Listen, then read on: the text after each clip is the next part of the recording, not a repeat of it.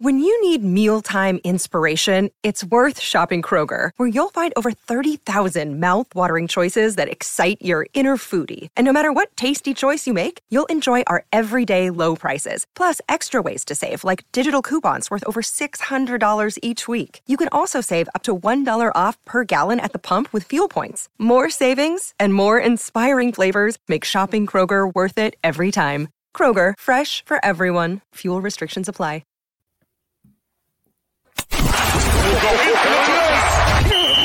This is the MD's Fantasy Football Show with Dan Mater. Giving you the X's and O's of all things fantasy.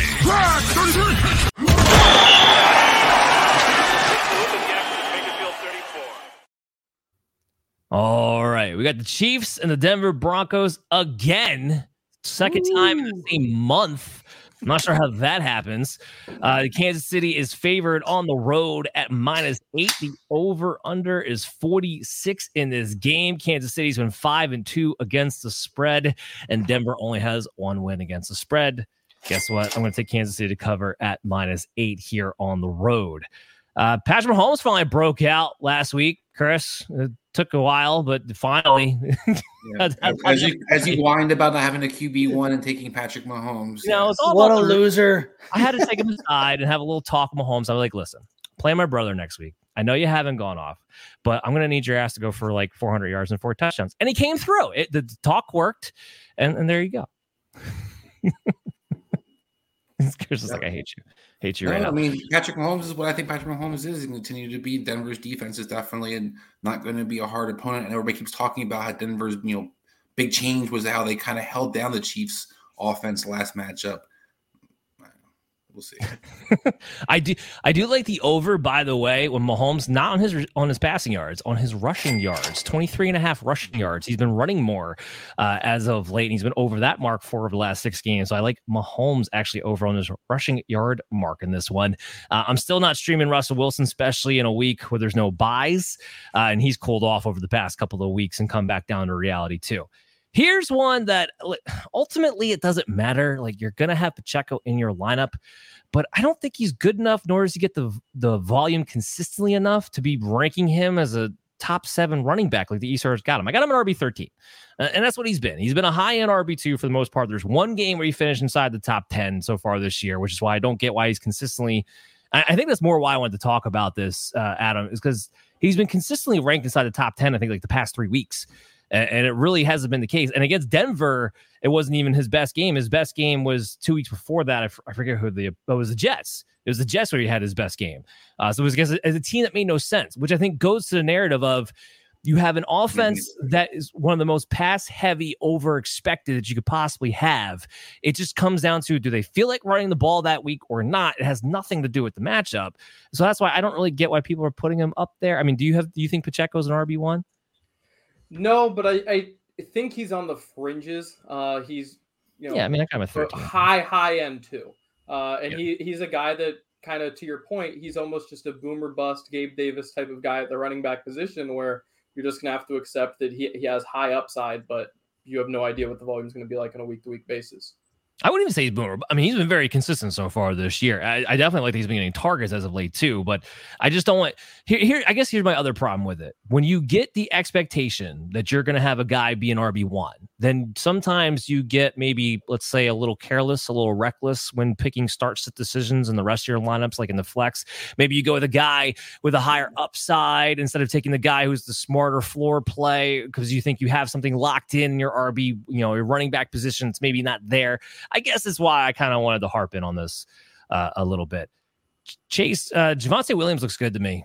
And I know we talked about this Yep. a little bit. I wanted to see where he wound up in your rankings when we talked about this Sunday night because you still had a little more caution. I have him at RB20 this week. I think we're going to start to see him grow his gap the way Breece Hall did. We started to see signs of it last week. No, I I can't put him at number 20. I've got him at 22. no, I, no, I agree. I agree. Hey. Are we about to do this? And like, no, no, no. no, like I've said, I I I love watching the dude. He's he's he's fun to watch play. He runs angry at, at life and and he's he's tough to stop.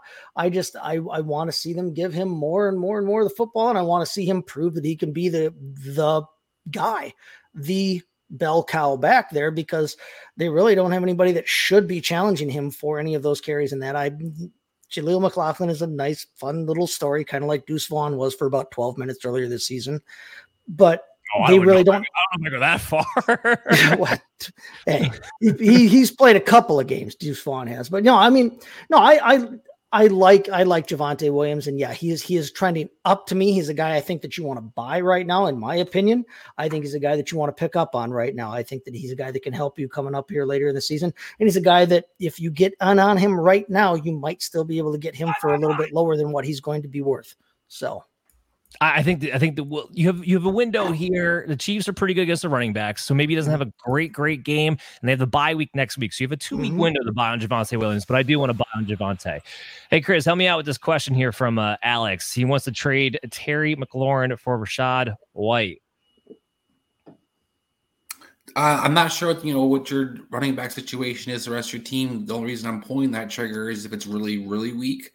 Uh, I know Terry McLaurin's not necessarily producing and isn't you know having the season you're looking for. But Terry McLaurin's still uh, the receiver one for that team. This team's going to be down more often than not. Um, we're going to see them continue to be pass happy, one of the more pass happy offenses in football. And I just think that Terry McLaurin, you know, like I said, it hasn't necessarily produced what you're looking for. But I'm not looking to get Rachaad White, who we talk about highly inefficient, trending in the wrong direction. They, are trying anybody. They try to get Ke'Shawn Vaughn carries. They're trying to get Chase Edmond coming back off of um, IR soon. Tampa Bay is trying to replace Rachaad White with all their being, while Terry McLaurin is not going anywhere anytime soon. Like just straight up, guy for guy, you're giving up. All, if you if you're the guy getting Rachaad White, you're giving up almost two points a game. You're losing almost two points a game by getting Rachaad White. So you need to make sure that the gain to your running back room is worth the two points just between the two dudes. If you were playing them in your in your flex, you need to make sure that you're making up for that two points basically that you're losing per game. It's it's Rachaad White is not a guy that you want to necessarily be targeting, but if it's who you can get, it's who you can get if you really need it. Yeah, like like Chris said it perfectly. If you're that desperate at running back, that's yeah. what it boils down to. Uh, I got Courtland Sutton, eleven spots lower than ECR. Adam, uh, he's touched on the pennant. I know he's been scoring touchdowns. He's actually, I think there's only what two games this year he hasn't scored a touchdown.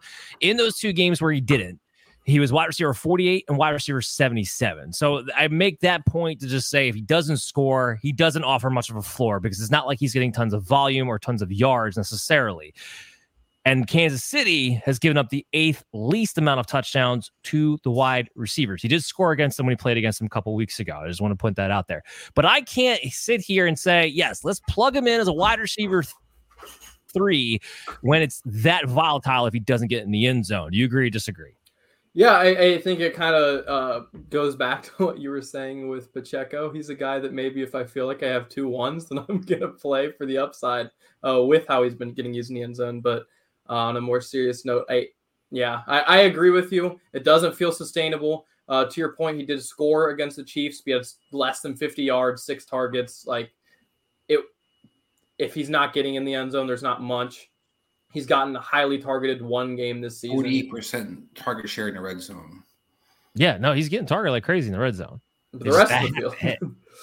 right. So, um, yeah, I, am not confidently playing him, um, but he definitely has a lot more upside than other guys do that you're talking about in like a flex consideration or in some leagues to receive it three. Dan, in his defense for the yards, he's allowed to run past the line of scrimmage, unlike Jerry Jeudy. So that's fair. Guys who can't line past the line, and that's why Jeudy I don't even have a comment on Jeudy. That's why he's my wide receiver 43. You shouldn't even, he doesn't score touchdowns and he's not allowed to run past the line of scrimmage.